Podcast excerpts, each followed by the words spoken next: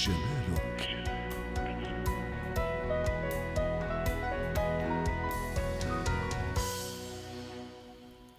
اليوم نتحدث عن مشكلة الهالات السوداء التي تظهر تحت العين.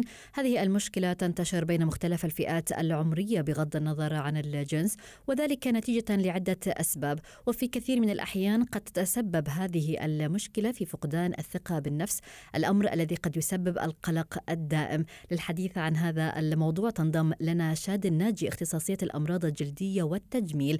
إذا يعني مرحبا بك أستاذة شادن أكثر ما يزعج النساء بالتحديد تحديد الهالات السوداء تحت العين.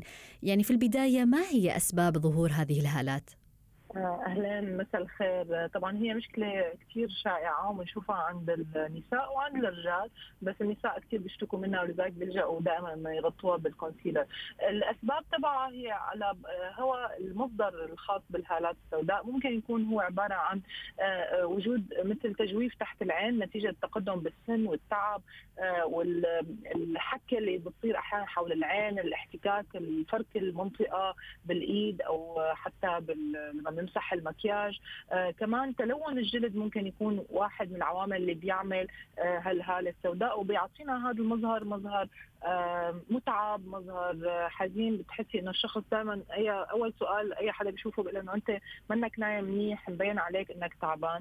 آه، فالموضوع له علاقة كمان بالعادات تبعنا. يعني التدخين ممكن يساعد على ظهورها آه، مثل ما قلنا التقدم بالسن هو واحد من العوامل قلة النوم. يعملها.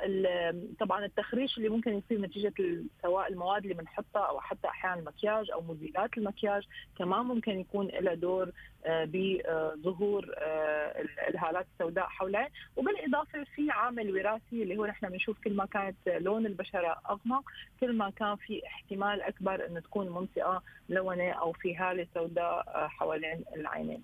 أيضا هل للغذاء أو الأكل الذي نقوم بتناوله سبب في ظهور هذه الهالات؟ سبب مباشر للهالات السوداء لا بس نحن دائما بنقول إنه الجلد هو واحد من المرايا اللي بيوضح آه، كل صحتنا العامة. فنحن لما بنكون عم ناكل منيح لما بنكون آه عم نشرب مي بشكل كويس هذا بينعكس على البشرة ككل مو بس بشكل تحديدا على منطقة الهالات السوداء حول العين يعني كيف يمكن التخلص من هذه الهالات السوداء؟ إذا ما تحدثنا هل يمكن التخلص منها في المنزل بطرق معينة؟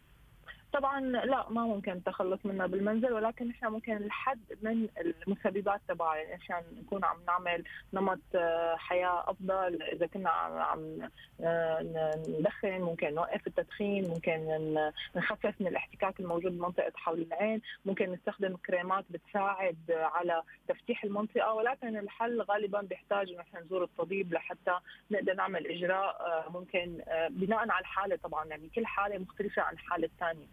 لحتى نقدر نصلح من منظر السواد الموجود حول العينين قدر الإمكان. يعني هذه التقنيات عند مراكز التجميل كالميزو آي وغيرها أو حقن الفيتامين آه، يعني هل هي حلول مفيدة أو سريعة للتخلص من هذه الهالات؟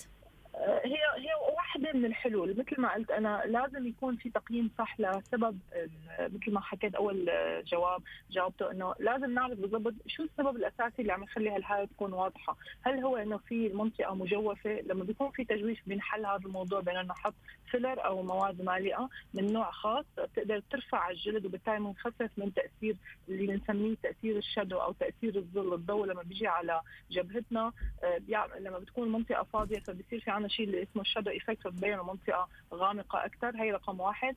رقم اثنين آه، إذا كانت الجلدة هي نتيجة احتكاك آه، مع المواد المكياج أو حتى مزيلات المكياج ملونة ممكن نرجع لعملية تقشير كيماوي حول المنطقة.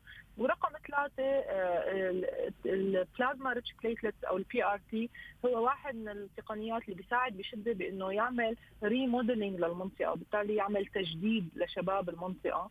وبالتالي أنه نحصل على نتيجة كثير منيحة لما بنعمل جلسات متكررة وراء بعض البعض الميزو بيكون له دور ولكن دوره قليل اللي هو بيساعد على أنه يرمم المنطقة بشكل كويس آه، يعني يعمل لها إضافة بإنه يخلي المنطقة شوي صغيرة أفتح بس هي ما حل جذري. نعم شكرا لك أستاذة شاد الناجي اختصاصية الأمراض الجلدية والتجميل.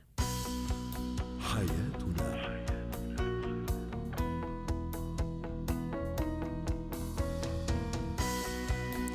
إلى هنا نصل وإياكم مستمعينا الكرام إلى ختام برنامج حياتنا غدا مواضيع مختلفة. كنت معكم أنا طيبة حميد. حياتنا